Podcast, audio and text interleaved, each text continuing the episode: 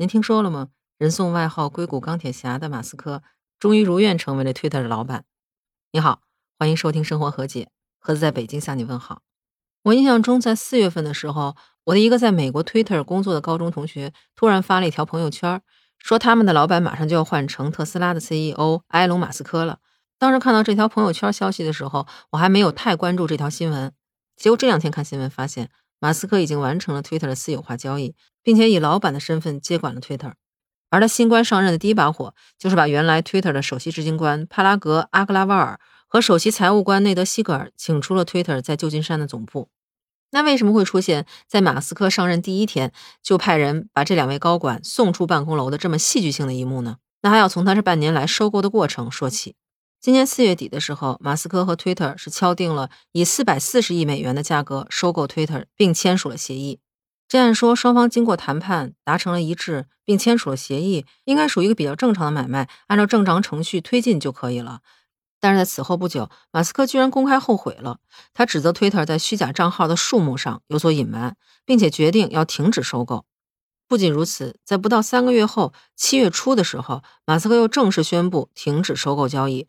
原因是他觉得 Twitter 是严重违反了协议中的多项条款。那因为停止收购的这件事儿，Twitter 在七月中的时候就把马斯克告上了法庭。这个收购案的庭审原来是定于十月二十七号开庭，但是就在距离这个开庭不到两周的时候，马斯克突然就回来了。在十月初的时候，他重新提议要以原价收购 Twitter，所以在十月六号的时候，特拉华州横平法院的法官就宣布暂停审理这个案件，并且要求马斯克在当地时间十月二十八号晚上五点之前要完成收购交易。否则，在十一月份要重新开庭审理。就在大家拭目以待，都猜测马斯克到底要怎样做的时候，在当地时间十月二十六号的时候，突然一个非常戏剧性的事件发生了。马斯克本人突然出现在 Twitter 总部，但这并不是关键，关键是他手里抱着一个洗脸盆儿，就是那种厨房卫生间常用的陶瓷水槽。而在视频里，就看到马斯克面带微笑的抱着这个洗脸盆，大摇大摆的从办公楼的大门口慢慢走进来。而之后，他就在自己的 Twitter 账号上发布了这么一条信息，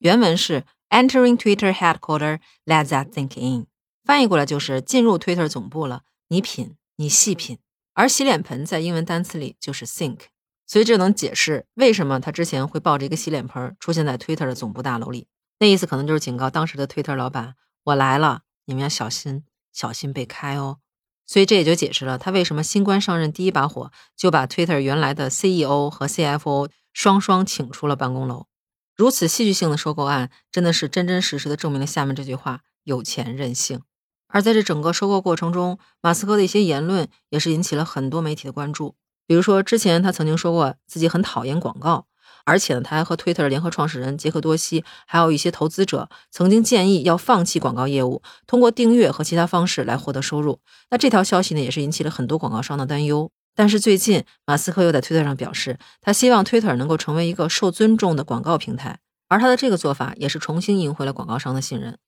而在不久前，马斯克也曾经在收购这家公司的交易中告诉潜在的投资者，他说他计划要解雇 Twitter 现在七千五百名员工中的近百分之七十五，也就是说，以后公司的员工数量要精简到只有两千名以上。